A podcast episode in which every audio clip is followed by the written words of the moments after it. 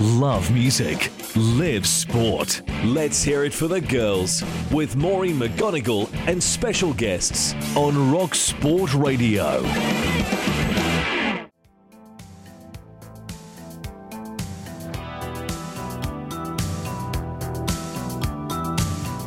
Good evening, all, and welcome to Rocksport Radio. I'm Maureen McGonigle. It's Tuesday night, and that can mean only one thing. This is Let's Hear It for the Girls. So tonight, tonight I am delighted to welcome back Amy McDonald, who is overall manager of the women's section at Rangers FC. So welcome, Amy. Thank you very much. It's So you're not just in charge of overalls, I take it. No. manager. That was overall overalls. I don't like her new uniform to Oh, be do you honest. It's grey. It's, uh, it doesn't go with my peely wally skin. Well, but as I'll take it. manager, I'm sure you can get that changed. so, as usual, we'll start off by having a look back at last week's Women in Sport.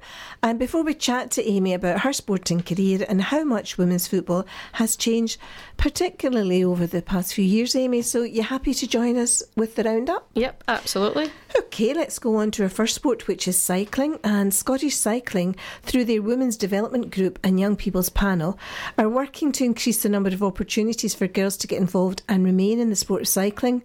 So they launched the Scottish Cycling Active Girls Fund on Sport Scotland's Active Girls Day last Friday.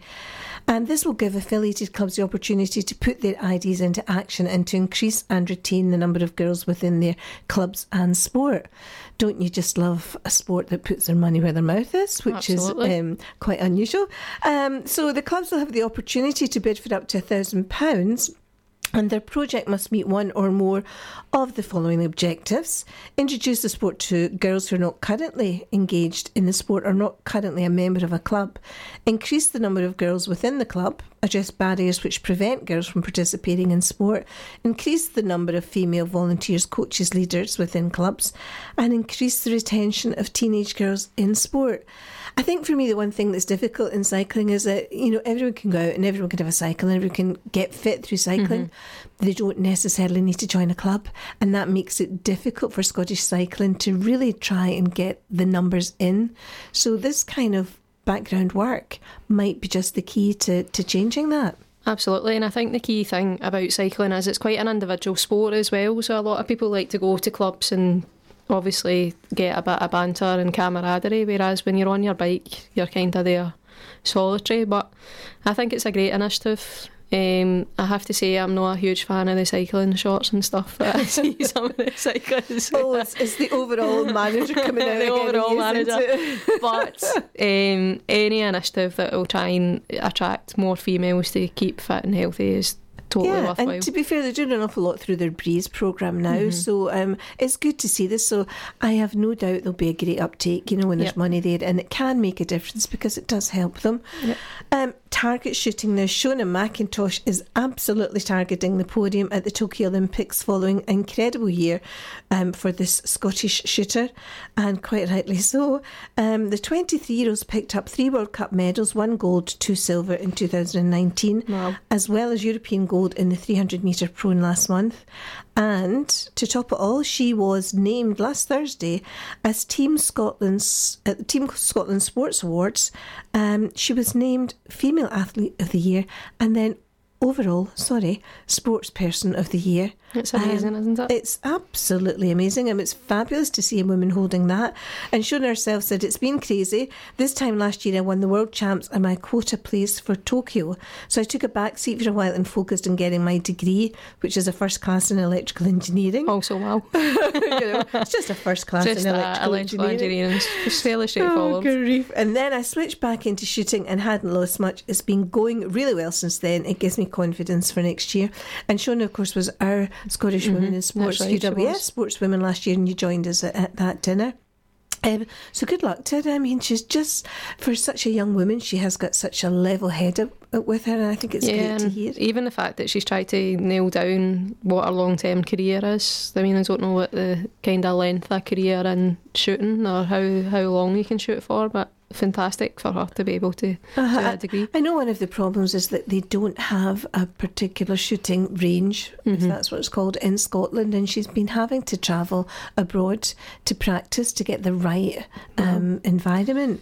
So, you know, doing all that and still coming out on top. Could be wrong as well, but I think electrical engineering might be a fairly male dominated environment, so it's Yeah, you're great to see her leading the way in that as well. Uh-huh, yeah. Good, good, good. Now on to gymnastics, and Morgan James had a great weekend at the 2019 Scottish National Trampoline, Tumbling, and DMT Championships in Perth, um, with a new personal best score, and is now the 17 to 21 DMT Lady Scottish Champion. So, well done, Morgan. And in rugby, Scotland's head coach Philip Doyle made four changes to the starting team that beat South Africa 5 47 in the first test match against them on Saturday at City Park Ground in Cape Town. This was the first tour for the women's team and it was historic in more ways than one. It was their first test matches in the Southern Hemisphere and their first under head coach Philip Doyle.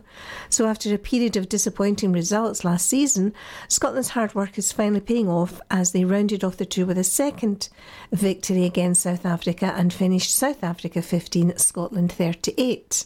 Very good again. Good, and, and I think there's quite a lot of investment going into women's rugby, and we're seeing this with all the different aspects of it, and, and a lot again happening in the grassroots side of rugby as well. So that can only augur well. Interestingly, you and I also know some people that used to play football but now play at rugby at a high level. Well, there you are. Uh-huh. Do you remember Caroline Colley?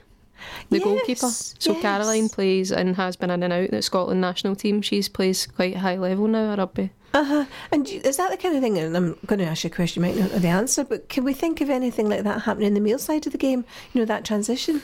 Hey, I'm not really entirely sure to be Uh, honest. yeah. Oh, it's great to hear that. Well, Yeah, Good on There's a couple of other people as well that have kind of transitioned. So Uh-huh.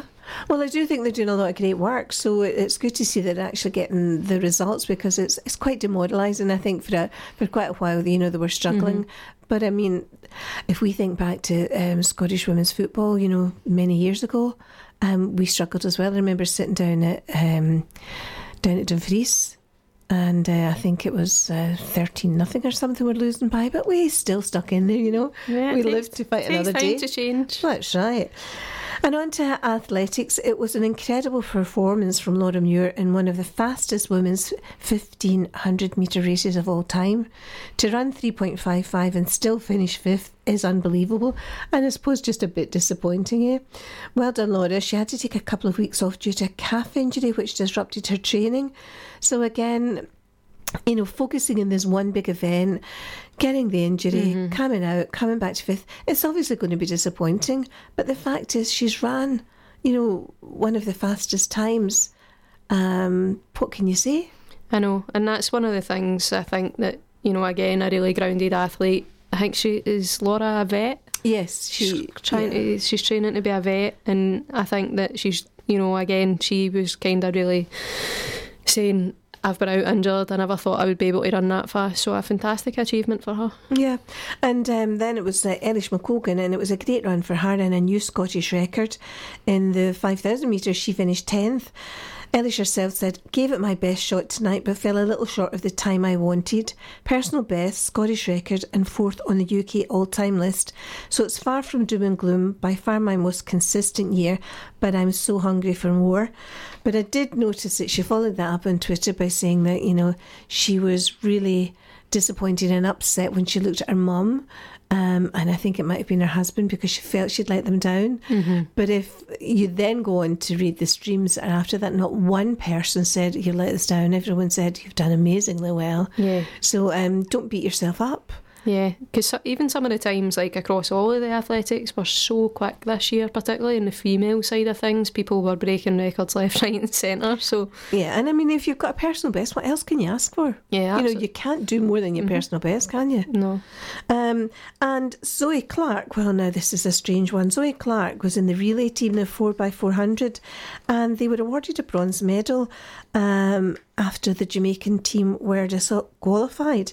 However, now the scrutiny reversed their, they reversed their opinion and reinstated Jamaica in third place, and they left with the bronze. So you think to yourself, that's a bit of a muddle, isn't it? Yeah. Um, so he said fourth is definitely the worst place to come. It's very frustrating, but that's the fastest time our team has run in years. It's bittersweet because we did go, we did up our game. It's faster than the 2016 Olympics. It's faster than at the last Worlds in London. We got medals at that, so it is awful. So I, I kind of feel for them. I mean, you build up the hopes, you take them down, and oh, I know. Yeah, It's a real uh, difficult situation, but do you know what fascinated me about the athletics this year? I just thought it was amazing to see so many women, um, particularly I think it was a hurdling I was watching, and um, she broke a, a record and it, her name's totally escaped me. And then the next minute, there she is with a young toddler and her uh, son as well. And so many women that have actually went out, they've had a family, and they've managed to come back and compete at the highest level and go and take a gold medal, which is Yep. fantastic for everyone to I see. I think there's a picture doing its rounds on Twitter again, and I think it's either four or five athletes, all with their babies, all having come back from motherhood. It's amazing. that, you know, It almost, uh, you know, as much as you give everyone kudos and credit for actually having the ability to go and win a gold medal, almost feels extra special, I think, to be able to recognise, well, they've just given birth their full life, their training regime, everything will be totally turned upside down, and they've still managed to go out and smash records and, and, and all, also all involved in terms of mental health at that point because your priority becomes your child. I mean, Mm-hmm. no matter what you think there is this sort of mothering Mm-hmm. thing that comes with, with, with having children, and um, and they have to give up a lot of that. Absolutely. So, uh, you know, they obviously have got great supportive partners, and I, I would And think an extended and- family as well. And fair play to, I think, to the governing bodies and the associations and stuff for actually allowing that to happen and offering support to Yeah. allow that to happen. So I couldn't great. agree with you more. Now there you are. We'll make a note of that. You and I have agreed on something. um, and Sammi Kinghorn has been confirmed in the British squad for November's World Championships in Dubai. Sammi said, "For the hundred metres, I'd love to get on the podium. I don't even mind where on the podium, but if I get on, I will be ecstatic. That would." Just be incredible. My ultimate aim is to be a Paralympic gold medalist. I don't know if that will happen in Tokyo, but one day that's my hope and my dream. I'm really excited about the Worlds to get back into it and sprinting. I'm not quite in peak form yet, but everything is working towards Tokyo. So, yeah, it's been a bit quiet from Sammi recently, so good to hear that she's got that enthusiasm and um, she's fighting fit. And in boxing, it was um, Scotland's first professional world champion boxer, Hannah Rankin, who was in the ring last weekend. And um, she wrote that after a crazy 24 hours. I'm very happy to have got my first win under the Salita Promotions banner in America. She added a massive thank you for all the support, both at home and in Scotland and the UK, and for those that bought tickets to come and see her in Michigan. She had so many people to thank, and she mentioned them all on Twitter, but the one that stood out for me is she wanted to thank Care Jane, 91, Twitter name, for carrying her flag and for providing emergency hair assistance. I think that's brilliant because Hannah has kind of shoulder length hair and she has it all braided up. And I do remember when she was over in Glasgow, um, she was fighting Paisley not so long ago. Um, she was away getting her hair done. So, it, you know, it's breaking down people's perceptions a boxer should be this, a boxer should be the next thing. Boxer is actually quite a feminine person, um, looking after her hair, but then going out and doing her job in the ring. And I just think that's wonderful. Yeah, and I have to say it's something that stands for a lot of female footballers as well. I think for us it was Suzanne Grant. There was always a salon in the goal, and you know somebody's room was the salon, and that's where everybody went to get their, their hair. I did uh, let her loosen my nails in Wales. I do remember it well. yeah, so I don't think I regretted it either. Not at all. um, but um, again, also Great. still in boxing, Megan Reid is into the World Championships quarterfinals with a great win over Lin Tai Ha of Vietnam.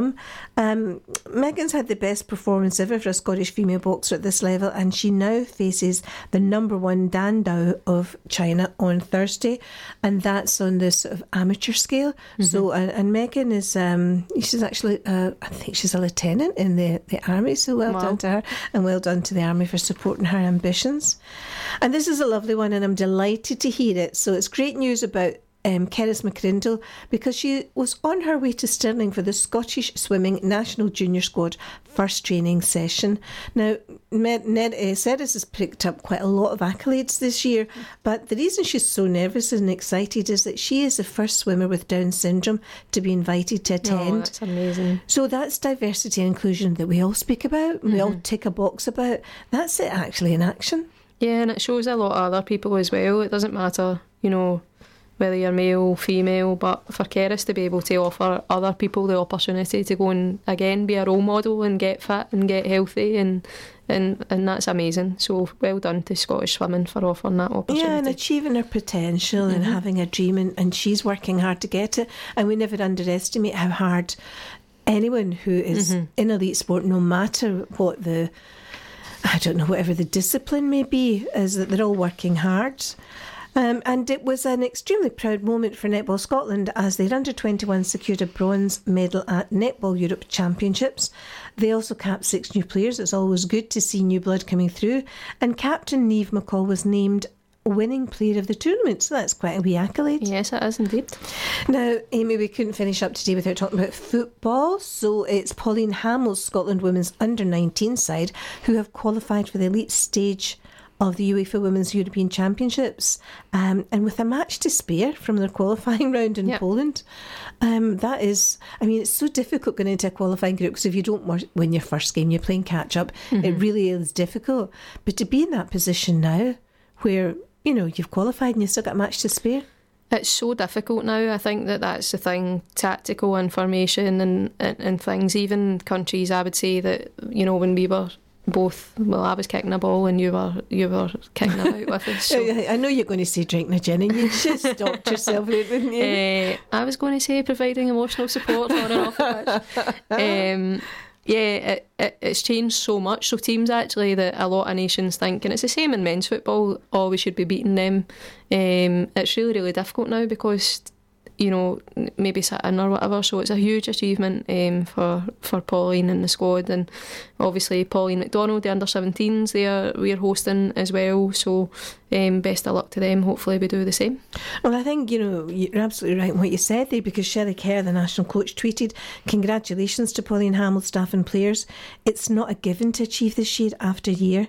Other nations are investing and developing progressively. And I think for me, also, it it's a testament to what's happening outside in the clubs with much more professionalism coming in because you know the the girls need to get that level week in week out so that they can then go to the national squad and be the players that we want them to yeah, be. Yeah, I think the key thing for us is that actually, um, you know, I, I think that Shelley and Pauline and, and Pauline are really clear about it as well. Actually, we need to go to the next level because we qualify for the elite round, and then when we go up against, you know, maybe if you look at it like Germany historically, or even some of the other teams that are coming through now, Norway, Denmark, or it, you know, we're still not at the point where we feel that yeah, we can go and give it, but we need to be able to play consistently over 90 minutes so that it's great that we're getting to this point, but everyone wants to push that on, and that's what we need to do on and off the pitch. And I'm sure that's what the plan is all about. Absolutely. And finally, um, it was a win for Clachnacudden FC at the weekend, um, which secured them the title in the first season of the SWF Highlands and Islands League. And again, that's not easy because, again, we're talking about commitment, people travelling a huge distance. Um, to get to play football, it was always going to be a difficult one. So it's great to see them starting out, but I know that they've they've lost a couple of teams already.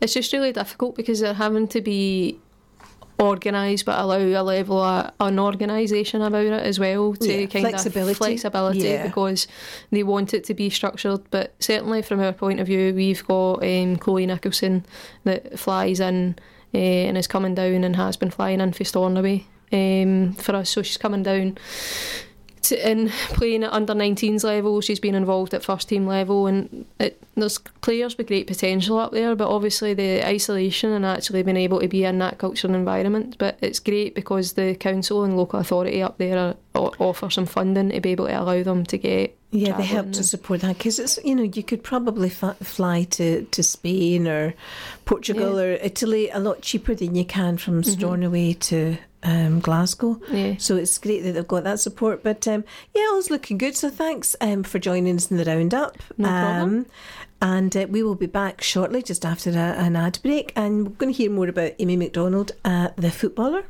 not the singer.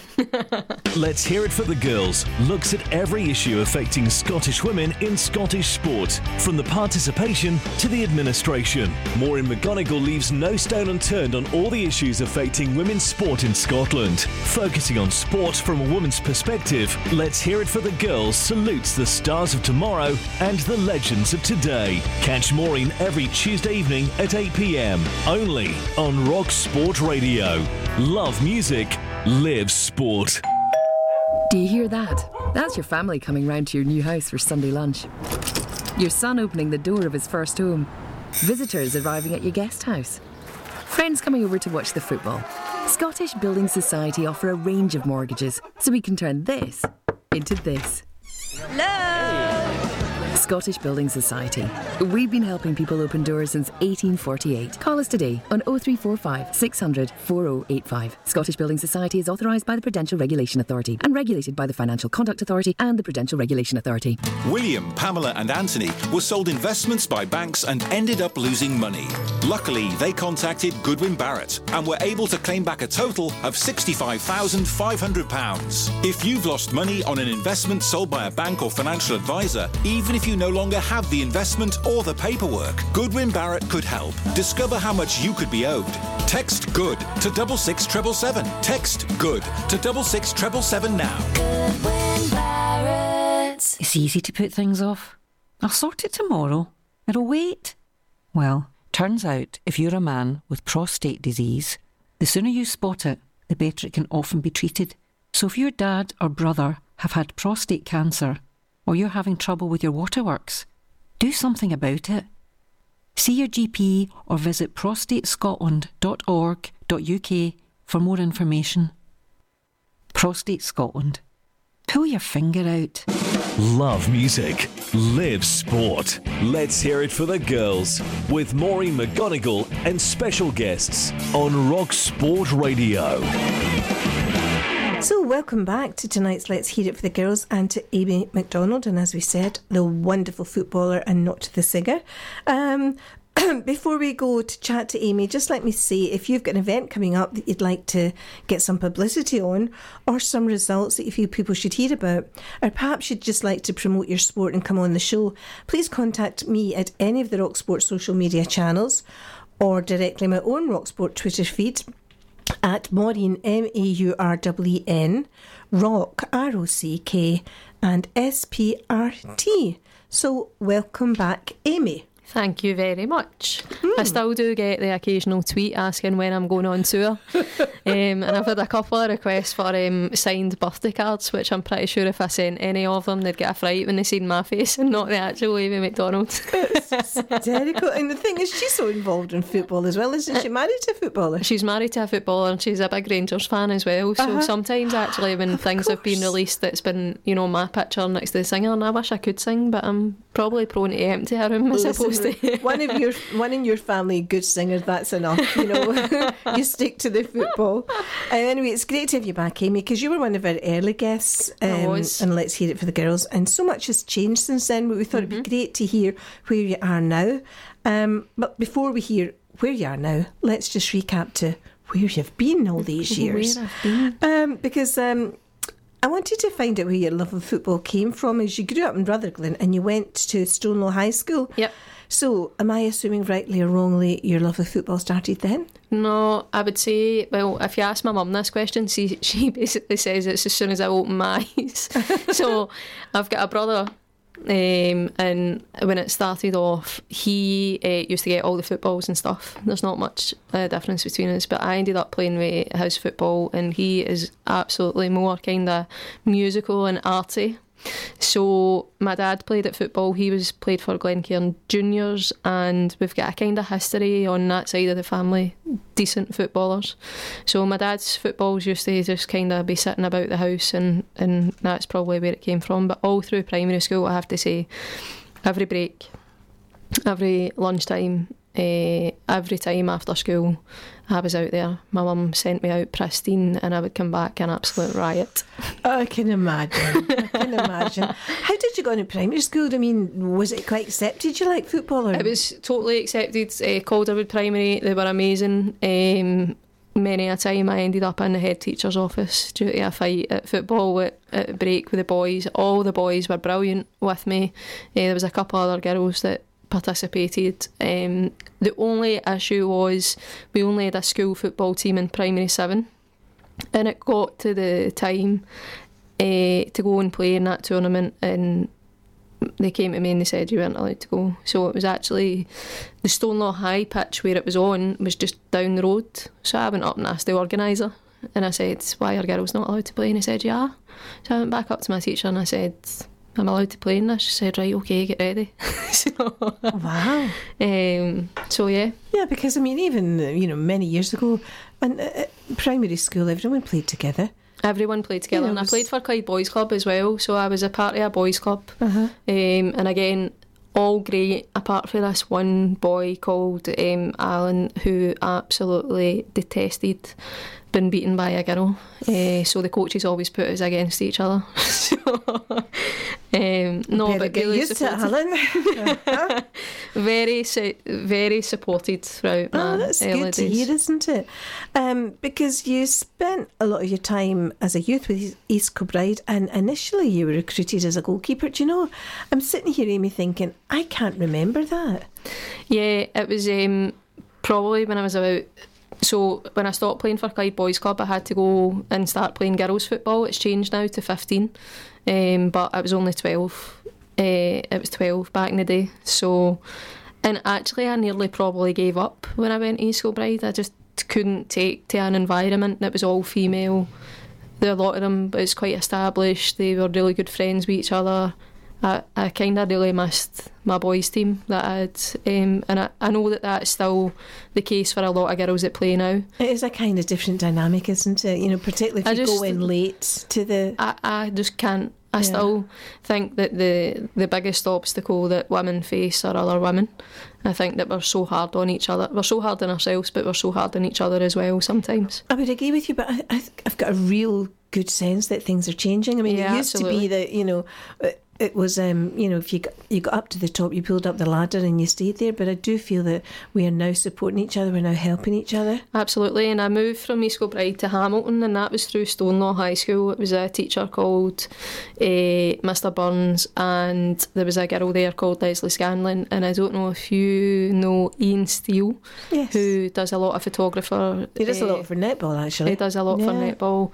Um, Ian used to come and pick me up and take me to Hamilton, um, and that's through there I got involved with the national squad. I think Ian um, actually won one of our awards. Um, deservedly so. He's one of the people that have been about sport for so long. He was a huge part of Hamilton back in the day, and he's given so much to actually female sport. that's exactly what I was going to say. He's a great supporter of uh, females, but when it, where it wasn't really fashionable to be so, and I think he probably did take some stick during his time because of that, but he always was there. Yeah, and we were really fortunate because actually Ian's uh, boss at that time was Jim Chapman, Ah, yes. who obviously was in uh, and fairly successful at Kilmarnock. Yeah, of course.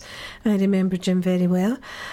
so let's go to 2005 when you moved to Kilmarnock and you helped them, excuse me, play a pivotal role in winning the Scottish Women's Premier League Cup. And the exciting thing about that is the result was 3 2 and you were playing against Glasgow City. There's not very many teams have got that accolade because Glasgow City have kind of sewn this up for quite a few years. So that must have been really quite an exciting time. I know I've managed to do it twice. So. Uh-huh. And, uh, and at that particular point, you started off as an outfield player, but he ended up in goals. I know, and it was. Um, I guess that when I, uh, I don't know, people say you either need to be brave or daft to be a goalkeeper. So Oh yeah, I was Uh, thinking you a. Uh-huh. I fell into that category. But I remember it, our goalkeeper got injured, and uh, I just said, right, okay, I'll go in goals. And I was just praying for the full of the second half that nobody had a shot. So Where was um, that game played? Can you remember? I do. Um, I'm going to say it was up in kind of Dunfermline. And you know, I went back to the stadium and I can't remember um, where it was. It's not the one uh, off Perth, down the, one of the um, junior clubs. Oh, it's Perth. close to the it's close to the sea. Need to because actually Scotland played against Ireland there. Um, I not think that we long played ago. in Arbroath at one point. I wonder if it, it was wasn't there. Arbroath. No. No, not that'll annoy me. I wake up in the middle of the night and I'll be like, oh, Don't that's call me. I'll. I'll live without that. I'll live without that. But that, it mu- that must have been good. That must have been quite unusual as well. I mean, what it was what an amazing like? it was an amazing achievement and uh, I think uh, you know certainly I remember after it you know people were kind of saying well done and it was one of the only one I think actually we all had kind of chipped in and we were we'd done a, a man of the match and I got man of the match for that game as well so it was a really special occasion It's funny to hear you saying man of the match. What's your thoughts on that kind of, you know, vocabulary? Should it still be man of the match? Should it be player in the match? What do you think? uh, it's something that I just think We've got bigger battles got to bigger- pick and choose your battles and that's it's Yeah. like man on like Uh-huh. we still shout that I'm not going to run about and shout player on it Uh-huh. just, just Yeah, say, what's that? Aye, Uh-huh. it's just it's one of the things. I think it helps other people recognise what you've achieved. Yeah. Yeah. So, um, I suppose in a way you were fortunate as your progress- progression into elite football really kind of coincided with the introduction of the SWPL, the Premier League. Yeah. Um, how do you think pre- things have progressed since then? Are, are things changing? Are they getting better? I think now if I think the main difference now is on the back of the World Cup this summer and obviously Shelley and the team um, doing extremely well over there and I think that's just opened up people's eyes and I actually think even for people that were there and participated in it it was just such a high level it was actually just really good football some really exciting matches you could see the athleticism a, a lot of female footballers has changed as well and I think that since certainly I mean that, that's almost 10 years ago it feels like an eternity ago but um, it's moved on so much But since then. things have moved, and you see progressively more so since the World Cup, although. Sometimes I think we look at events and think it's just happened by No, magic, but it's there's been lots of hard work hard behind work that to get that. it there. years and years of hard work in between that both on and off the pitch by loads of people including you Oh, thank you very much. um, to be able to go and uh, champion women's football. Um, and I think that it, it, it culminated in that, I, th- I would say, you know, and, and Anna had a lot to do with that, I would say, as well, because, you know, she fought a lot of battles and there's still a lot of battles to fight, but I, th- I think there are quite a few battles left to fight, but I'm, I'm sort of heading my head, in my head back to um, the World Cup. And although we didn't get sell out at all the stadiums, we get good crowds at nearly every game in comparison to what they're seeing in Doha just now with the athletics.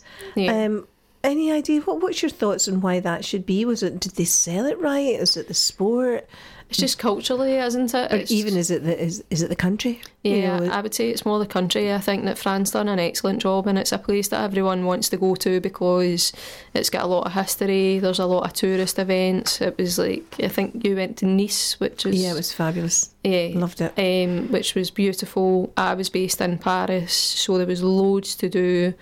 Everywhere you went, people were so friendly. But the difference, I would say, at this uh, World Cup was actually just the atmosphere. I've been to a lot of women's games in the past, and people haven't known what to do. Yeah. Uh, you know, like not celebrate or do this or that, but there was just such a great atmosphere. Um, if you look at uh, the Netherlands and, or, you know, their fans, you know, are just amazing. The atmosphere, the Americans as well. It just, it was brilliant. It was. It was a step up even from the Euros two years prior Yeah. to that because I'd gone out to uh, Amsterdam for the first game then, which which happened to be Scotland England. Um, and yeah, whilst well, I, I suppose the difference was we were actually playing better as a team um, in Nice. But uh, as well as that, there was much more cohesion between the- fans that were there, the Scottish fans and the Scottish and the English fans when I was there. Whereas everyone was kind of to their own devices. Um, although there was a, a you know a, a meeting place for everyone to go, there was a different atmosphere around the World Cup. Yeah. So I hope they can. I hope they can sustain that. But let me take you to this wee stat because I think it's a great wee stat. In the summer 2009, Celtic secured your services for their third campaign in the SWPL. So that's, you know, it's a good um, what 13 years no, my my counting's wrong. 2009, if that's three, 2006. Yeah, 13 years that they've actually been participating. Um, and, and you were immediately installed as uh, captain. I was. And they finished runners up in both 2009 and 2010 seasons. And in May 2010, they secured their first major trophy in a women's game by winning the SWPL Cup. And you lifted the trophy after a 4 1 win over Spartans. And we beat Glasgow City in the semi final of that one that went at extra time as well. So I would say uh, it's interesting because obviously, you know, I've I, I- I stopped playing, but it took me probably from about 2004, five, six, seven, eight, and then in nine. I just understood. I was about 24. I understood my body better. I understood how to get the best out of my body.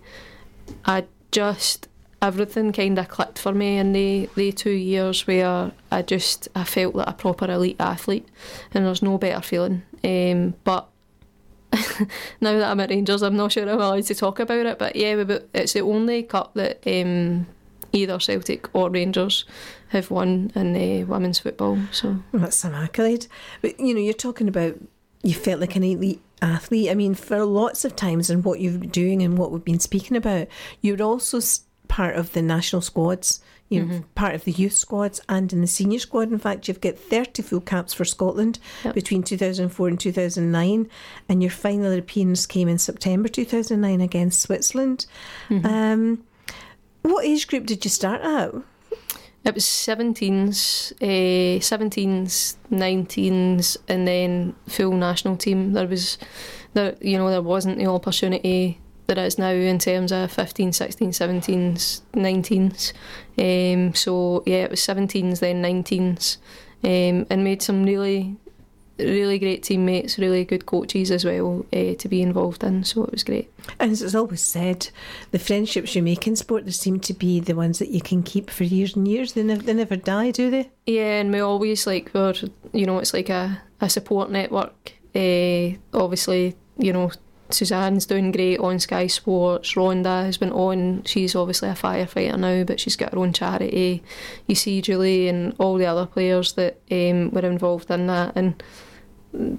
you'll always be connected because it was really special times. You spent a lot of time with each other when you were away, away from your friends and your family. So It's quite nice to be involved at the kind of pioneering stage of it as such. You know, with every step that takes it more and more to professionalism, you do think if it's going to be further and further distance away from the fans and, and, you know, what you want to achieve. But I tell you what I found really interesting, Amy. I found, um, and you can tell me if this is true or not, because I, I think I read it in Wikipedia and it's not always um, 100% right there. But it said that you chose to sign for the weaker SWPL clubs in the early part of your career because you were more likely to play regularly and uh, having to find yourself to deal with more challenging defensive situations. So I think that might be quite astute thinking. Is that the case? Yeah, because I was a defender and I just I I'm probably my own biggest critic, so I never felt that I merited playing at a top club. Um, so for me, playing for Queen's Park, don't get me wrong, they were really good teams at the time as well, but I just felt that there was more merit in me having to go and play out my skin every single week.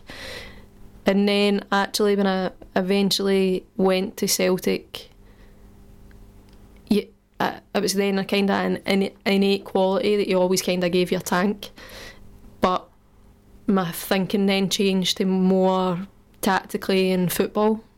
So I think we get so caught up and everybody's trying to kind of race through now and be, oh, I want to play for the top team, but there's so much merit in actually just going, experiencing different environments and experiencing relegation battles, and actually it gives you such a different perspective. Well, I think you're absolutely right because we hear some so often about young kids who um, have never actually lost anything, so they don't know how to deal with loss when it comes. And I even take that down to my young grandson. Grandson, I decided recently that you know we were playing. I think it was Noughts and Crosses. I won twice in a row, and I thought you just got to learn. You know, your grand knows best. Yeah, you need to just like it, it's such a huge education for everyone. Um, so I, I would totally recommend that. I think that it's great to play in the best teams all the time, but you learn a lot about yourself and you learn a lot about how to cope with different situations depending on the players that are around about you. So, you know, I was 24. Like I think that's important to say that I was 24 by the time that I understood everything and everything kind of fell into place for me. But we're kind of putting so much pressure on 16, 17, 18, 19 year olds to be able to rush through that. But And that's sometimes when you get burnout and then they, they're, they're yeah, turned and they off. stop playing because they're just like, oh, you know, I'm never going to be there. Well, you don't need to be there right now. You could be there when you're 24, 25, 26. Because it's a big commitment, and, and for a lot of women who are in sport and aspiring to play at a high level, it's still a big commitment because the majority of them have to work and then they have to train and they have to play. And uh, in terms of um, football, although we've got a lot of the senior teams coming in now, the other, you know, the the pressure on the players is a four times training a week and playing at the weekend. Mm-hmm. And that's a, that's a lot to ask, isn't it? Yeah, and that's probably not enough either. Like, so as much as that's with the club, you need to do that as an individual, and I think that's the next step for us. Like, we need to understand that to be the best that you can be, you need to embrace it as a lifestyle. So actually, every minute, every day, and what you eat, what you drink, how you interact, has to go along with being a football player. So, do you think, and going back to the World Cup again, you know, given that the, the players who were professional continued and the ones who um, were not professional were supported by the Scottish Government, do you think that helped to, to get us to where we were in the World Cup?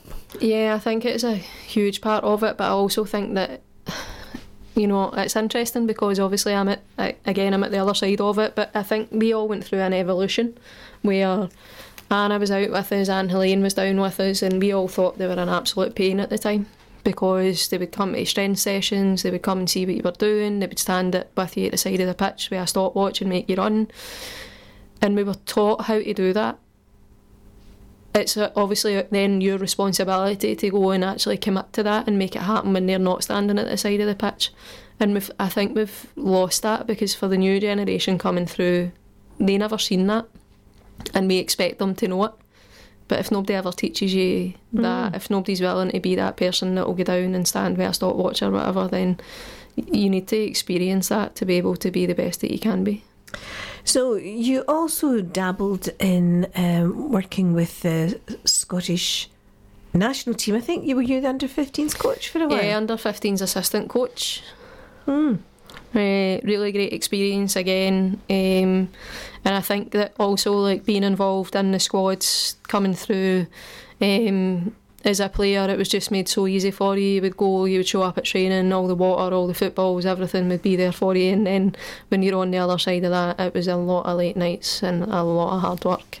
So kudos to all the coaches that we tormented in the years gone by. well, well done to you because I mean, doing all that, you weren't a full time employee at all. In fact, you had to, you were at university, um, you came out with a, a BA degree in sports science, Uh, BSc sports studies. in sports studies. Uh-huh. eh, uh, done an HND first, then went on to do a year in university. Don't remember much of it. Remember what, rocking up to my university uh, actual tests and stuff, and I was trying to work and I was trying to train, and I don't know how I functioned. Wow, yeah, it says a lot for you. But we got there in the end. yeah, uh, for so many. And the other job you had was with um, Quarriers, and Mm-hmm. I know that was a job you'd really, really enjoyed, and I think you got a lot from it. Is there a lot that you got from it that you feel that you can take into your work currently with Rangers? Yeah, I kind of laugh about it now because actually the most that I learned, uh, well, two things that I learned in Quarriers. One was about myself. Uh, massively because you need to be really aware of how you conduct yourself. So I actually get asked on a regular basis if I'm in the police. Uh, usually, at least a good, you know, 10 times a year, people say to me, Do I know you? And I'm like, No, are you in the police? and uh, Quarriers was really, really great for me because it gave me an understanding about how I'm perceived and my perception. And uh, you'll be really surprised to know that people often think that I'm miserable and because Well, I am surprised at that, yeah. um, and it's just because sometimes in situations that, you know, I'm so I became really aware of myself. I became really aware of the fact that actually it can be quite intimidating to people. I can, and it was really difficult at the time to hear the things, but it made me a better coach because now when I'm interacting with younger kids, I'm really conscious of the fact I need to get down to their level. I need to like get my facial expressions, how I stand. Um, and the other thing is that it taught me a lot about kids. It taught me a lot about their behaviour. It taught me a lot about trauma, their lifestyle. Uh, so I done an HNC in uh, social care, I think it is, as well, at my time at Quarriers. And I get really interested in uh, childhood trauma and how that impacts kind of motor skills and stuff as well. So it really kind of changed me because the kid that I would have flung out the session before I went to Quarriers was now the kid that I would invest more time in. Well, I have to say, my uh, my Amy McDonald has always been an empathetic coach and a, and, and a really kind person, and the first person I would call on if young girls needed support or understanding. Yeah, I think that from a, I think that when you get to know me, I'm like that. But I think that when you first kind of meet me, I, I, I think it takes a while, and and I'm totally like I think you need to be really aware of that. Sometimes it's just um, I think that how I stand, and at the time I'm not so much athletic anymore, but you know, quite like you know, so to a young kid that's maybe seven or eight, they pick up on so many cues around around you, how you speak, what your language is, and I've learnt so much about like it's um, it's not what you say, it's how you say it. Mm, you know how to be able to get the. it? yeah. So I mean, because it's a, an environment and it's crazy. It's you're dealing with a lot of kids that have been in really difficult situations. Like, I mean, I took some kids out that had never been up an escalator before, never been in a train, and it just kind of strips it all back for you and allows you a, a, a totally different insight into the kids that are showing up at sports clubs and, and to take part in football. I suppose uh, being a gran, I sometimes have that opportunity. And I know the last time we went to Edinburgh, my son was taking um, Adam, my grandson, to Dynamic Earth, but he refused to go in the lift because he thought it was a time machine. Mm-hmm. So it's just, you know, you don't understand that's going through their wee No. heads, and it's actually real to them. Yeah, and uh-huh. some of the some of the some of the kids like they'll teach you so much about yourself. I mean, some of them are really aggressive and, and things. So for a lot of situations, we had to do a lot of debriefs, and it was great because your colleagues would then say, "Well, you know, could." Do you think how you came into the room or how did that impact you? And it could be just the way that you were wearing your hair that day that actually could trigger trauma for for a kid. And I, I really think I would recommend to everyone um, if they can to be so open to that feedback because no one's perceived the same by everyone. I think that's really, really insightful. Um, I want to get on to your current position. but Before we do that, you were one of the first fully paid employees in women's football when you were with Glasgow City. Yeah. Um, and your job there was development. Yeah, head of youth. Head of youth. Um, uh, to be fair, my job was made so much easier because I had a wonderful team of volunteers that I totally landed on my feet with. Uh, Laura Williamson, Tommy Little, Michael McDougall. We just. I don't know how everything came together, but it did. It definitely did. They, um, And, and obviously, it stood you in good stead because, you know, Rangers then came in for you. In fact, in May 2017, you were appointed the head coach of SWPL Rangers. yes. Um, uh, but just recently this year, in July, you've moved in, as we said at the start, to the overall manager of the women's section at Rangers after the club announced a programme of increased investment. Now, this isn't them ticking a box now, this is them quite serious, isn't it? Yeah, I think that um, this is actually true. So, you know that I'm an honest person. So I get an email one uh, day and it said, "Amy, will you come and meet me for a coffee?" And it was um, from a, a, Mr. Dave King, and I thought I was out with the dog at the time, and I thought that's spam. I can't believe somebody's spamming me like that, and it wasn't. Uh, it wasn't, and I went and met. Um, Mr. King, the chairman, and um, he basically said to me at that point, you know, it's something we're really serious about at the club. I want a plan in place. Um, I want the women's team to go and be successful. So, Well, listen, I think you're going to have to come back and tell us all about the plans for Rangers Women's Football Club. Excellent. Um, it sounds really, really interesting.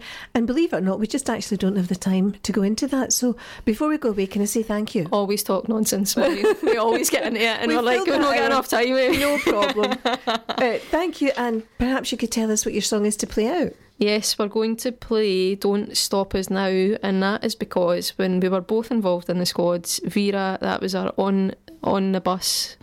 Uh, it would be played at warm up. It would be played, and for very me, I was absolutely knackered because the song get faster and faster, and I had to run faster and faster in the warm up. So And speaking faster and faster, thank you, Amy. Tonight I'm gonna have myself a real good time.